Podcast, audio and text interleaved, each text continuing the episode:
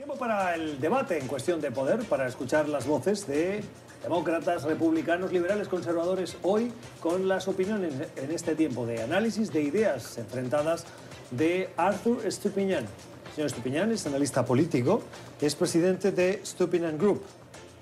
Señor uh, Stupiñán, Arthur, ¿cómo estás? Muy buenas noches. Muy buenas noches, mucho gusto. Gracias por estar con nosotros.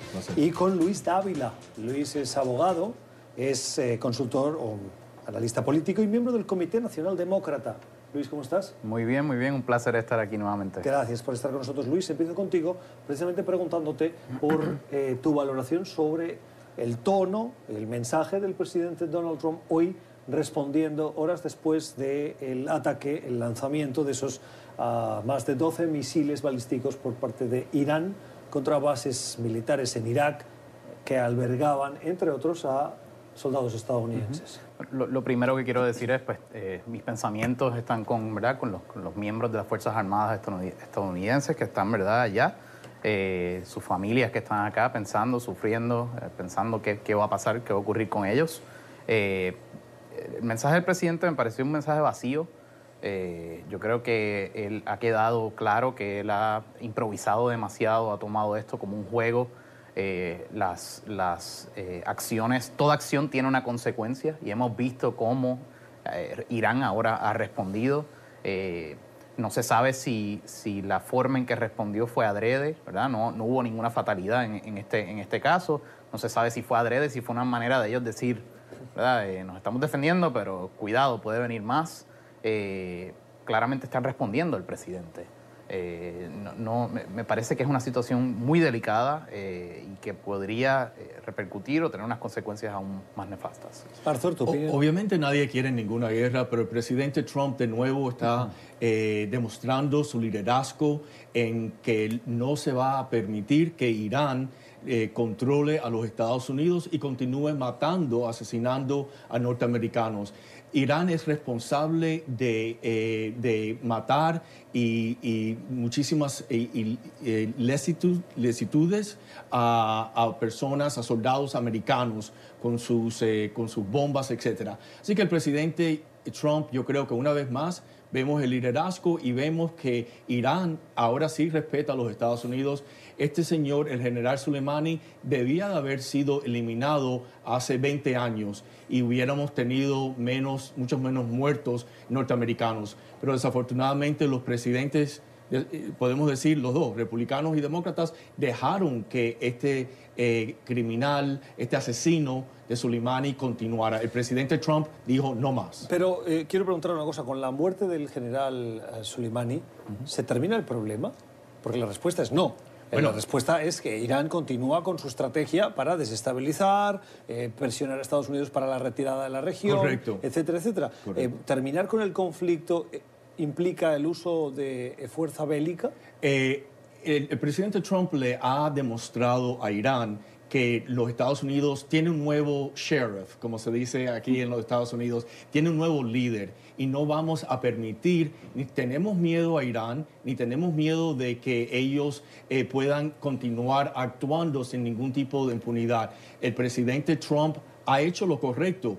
Eh, Irán eh, sostiene una postura en contra de los Estados Unidos. Pero, Irán no quiere que, que, Ay, pero, pero, pero, no quiere la democracia y la libertad que nosotros tenemos. Es que eh, te escucho hablando de que no le tienen miedo. Yo le tengo miedo a las acciones del presidente propio nuestro. Porque hace tres semanas, te voy, no te, voy te voy, a explicar dónde estábamos hace tres semanas y dónde estamos ahora. Hace tres semanas, Irak y Siria eh, batallaban juntos contra lo que era el, el, el, movimiento de ISIS. Eso se detuvo completamente. Efecto número uno de las acciones de Trump. Efecto número dos americanos han, han, tenido que ser evacuados de Irak, porque prácticamente la legislatura de Irak votó para, para votarlos, expulsarlos del país. Eso no había ocurrido hace tres semanas. Efecto número dos de las acciones de Trump.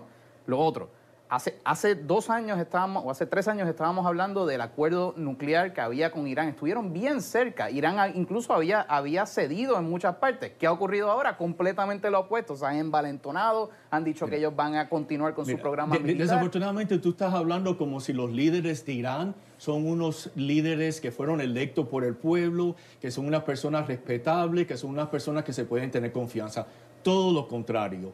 Lo, el presidente Trump lo ha eliminado la amenaza de ISIS en seis meses después de que fue electo. Que el presidente Obama dijo que nunca íbamos a poder eliminar a ISIS, el presidente Trump lo eliminó. Eh, lo, estamos evacuando. Si siguen claramente, sacan videos. ¿En, dónde, están las banderas que ellos tenían una gran porción de Siria y de Irak? Te aseguro que no los han eliminado.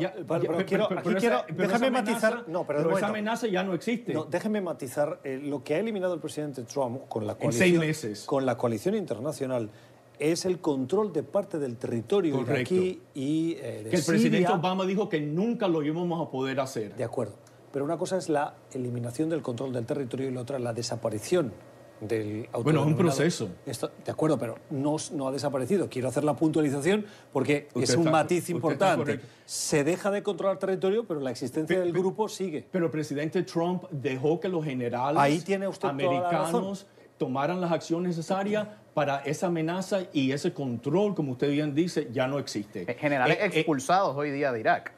Están expulsados, todos están expulsados. ¿Qué control vamos a tener en Irak bueno, si no estamos ahí? Bueno, pero y eso es porque el presidente Obama dejó que los iraníes se tomaran más y más control de Irak. Después que nosotros hemos perdido más de 5 mil hombres, eh, soldados en Irak y Afganistán, hemos invertido más de un trillón de dólares y el presidente Obama dejó que Irán casi se tomara el control de Irak. De, Irak y de la legislatura del Congreso iraquí fue bueno, este mismo mes, no fue pero, hace cuatro años cuando Obama era presidente. Pero Luis, como tú sabes, Irak es está dividido en tres porciones. el, porciones los chiitas, los kurdos y, y los sunnis. Entonces, cada uno de esos tiene representación en el Parlamento y eh, los, uh, los shiats están están tratando de que Irán tenga más control. Y, y, el presidente Trump ha tomado el liderazgo que desafortunadamente ha estado vacante en la Casa Blanca. Pero es un liderazgo que, que está falto de conocimiento especializado. Conocimiento conocimiento especializado que tenían sus asesores al principio, que le dijeron no hagas lo que estás haciendo con precisamente con la negociación de, nuclear de, Irán. O sea que eh, vemos un presidente que abandonó por completo todo consejo que se le, que se le trató de dar a su tiempo y se ha, se ha lanzado a hacerlo sin ningún tipo de autorización congresional. Para mí inconstitucional, para empezar por ahí.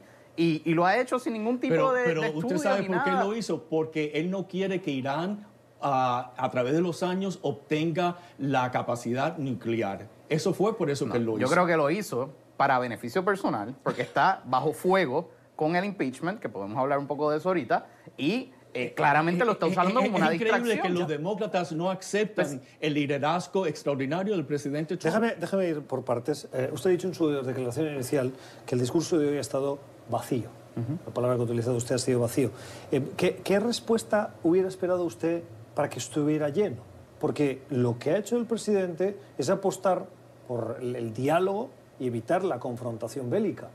Eh, bueno, es decir, ¿hubiese estado lleno ese discurso si hubiera apostado por lo bélico? a mí me hubiese gustado un discurso que hubiese estado un poco más eh, lleno de, de, de, hechos constatables, ¿no? Decir, gracias a la acción A que tomé, este es el efecto. Eh, hemos salvado tantas vidas. O me he comunicado hoy con los líderes de ambos de ambos grupos, de X o Y, para asegurar que la seguridad de nuestras tropas... Yo no escuché nada de eso hoy, no escuché nada de eso. La realidad es que los iraníes lo único que hicieron fueron, eh, eh, lanzaron los misiles a, a, lugares que no tienen ningún tipo de pérdidas humanas, etc. Ellos tuvieron que hacer eso para demostrar a su pueblo que ellos están actuando en contra de los Estados Unidos, pero en la realidad no tienen ningún tipo de consecuencia. La presidenta de la Cámara de Representantes, Nancy Pelosi, en las últimas horas ha insistido en que quiere introducir una resolución en la Cámara que controle, que reduzca, la palabra control la utilizan los demócratas, los poderes del presidente en cuanto a conflictos se refiere. ¿Es una respuesta adecuada para eh, eh, el sistema en el que Estados Unidos tiene que defenderse? La, Casa, la Cámara de Representantes y los demócratas deben de concentrarse en los asuntos que ellos fueron electos para ayudar la reforma migratoria, la reforma de educación, la reforma de salud, bajar los precios de, los medicamentos, etc. Es, increíble que los demócratas continúan insistiendo en tratar de destituir a este presidente, sea de una manera o la otra. Es, eso, eso es, que yo no creo que sea una cuestión de. O sea, el Congreso cientos de años, ha sido el cuerpo del sistema republicano de gobierno que impera en este país, es el que declara, el componente de ese gobierno que declara guerra no es el Ejecutivo, no es el presidente, no tiene la inteligencia, es el Congreso. No tiene la inteligencia del Departamento de Defensa de quienes este señor Soleimani estaba tratando de atacar a más americanos. Es por eso que el presidente Trump dio la orden para tomar esa acción. Usualmente como ocurre es, el, el, propio Congreso pide esa, esa inteligencia, pide esa información. El Congreso ha pedido muchas veces bajo Nancy Pelosi más información sobre lo que está Y lo único que hacen los demócratas es que lo bloquean. en Irak, y no se ha proveído nada, no se ha provisto nada mejor dicho. Eh, lo único que hace Nancy Pelosi y los demócratas es bloquear. Ellos no quieren legislar. Y en noviembre del 2020 el pueblo americano va a perjudicar a los demócratas porque no han hecho nada para ayudar al pueblo americano, que esa, para esa fue la razón que ellos fueron electos. Yo creo que han hecho muchísimo y creo que por eso vimos unos resultados tan buenos en 2018. bueno, han, legislado eh, beneficios para los retirados, han legislado, han, llegado a acuerdos con los republicanos para que, el para que el gobierno siga operando, cosa que Trump nunca le ha importado y hemos visto cómo en las navidades pasadas, bueno, del año antipasado, cerraron el gobierno por una porque él simple y sencillamente no, no, no quería que Eso se llama responsabilidad eh, fiscal. Eh, él quiere eh, tratar de, eh, que el país está gastándose muchísimo más que lo que podemos aportar y necesitamos responsabilidad fiscal. Sí aumentó el, presupuesto para el Departamento de Defensa porque el presidente Obama casi congeló a nuestra capacidad. No, aumentó porque lo quería para su, para su muro. Aquí le, tengo que volver a matizar la, afirmación. por compromiso con nuestras audiencias. Y es que el presidente Trump, si bien tiene ese compromiso, en su eh, propuesta, en sus actos, no ha aumentado el déficit en Estados Unidos y ha bajado los impuestos sin tener unas fuentes alternativas de financiación, de recursos para bueno, la pero eh, bajar, Eso no es muy fiscalmente responsable. No, pero bajar los impuestos es que hemos llegado a las, a las tasas de desempleo más bajas en la historia. Pero, eso es otra, pero, pero ahí me está mezclando dos cosas distintas.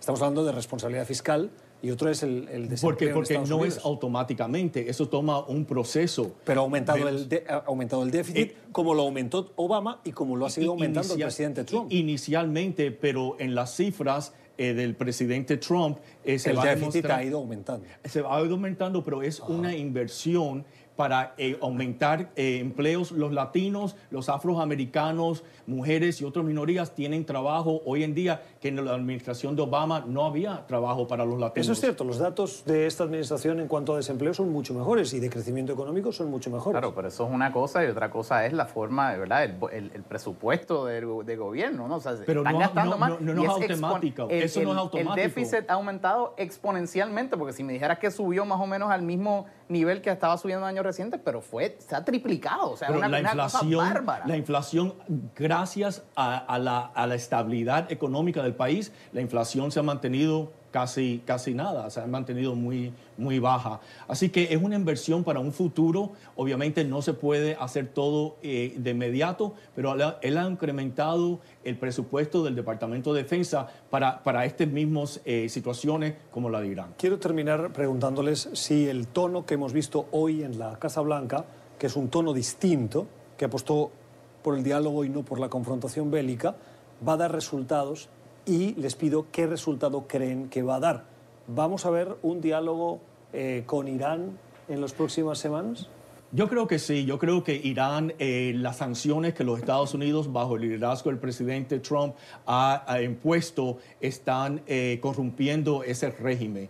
Y, si, y si, esos extremistas islámicos quieren continuar eh, siendo los líderes de ese país, porque no son representantes del pueblo, eh, los, jóvenes quieren que se vayan, eh, van a tener que acceder a, estas acciones del presidente Trump. Bueno, yo creo que lo, primero que habría que ver es si, si, él va a cumplir su palabra, porque ayer estaba diciendo que a la que le atacaran una base a él, él iba a, él iba a contestar. Parte de las negociaciones. Eso, eso, eso, él es un, un hombre brillante en hacer ese tipo de negociaciones. Bueno, vamos, las, a ver. Las opiniones de nuestros analistas. Por cierto que la semana que viene hay debate demócrata, el 14 de enero. Va a tener, eh, va a tener lugar en Iowa, que es el primer estado donde se producen votaciones de ese proceso de primarias. En este caso van a ser los caucus de Iowa. NTN24 estará reportando sobre los mismos. Diez candidatos en este debate de la próxima semana. previo a esos caucus que se van a producir el 3 de febrero. Estamos ya a la vuelta de la Así esquina, es. la carrera de El las primarias a punto de El comenzar. debate de los socialistas. I mean, de- demócratas. Señores, hasta aquí nuestro debate de hoy. Arthur Estupiñán y Luis Dávila, gracias por haber Gracias, estado con nosotros. gracias. Ustedes, como siempre, pueden volver a escuchar este debate en nuestro podcast y suscribirse. Las mejores conversaciones de cuestión de poder. Búsquenos en Apple y en Spotify. Ya regresamos.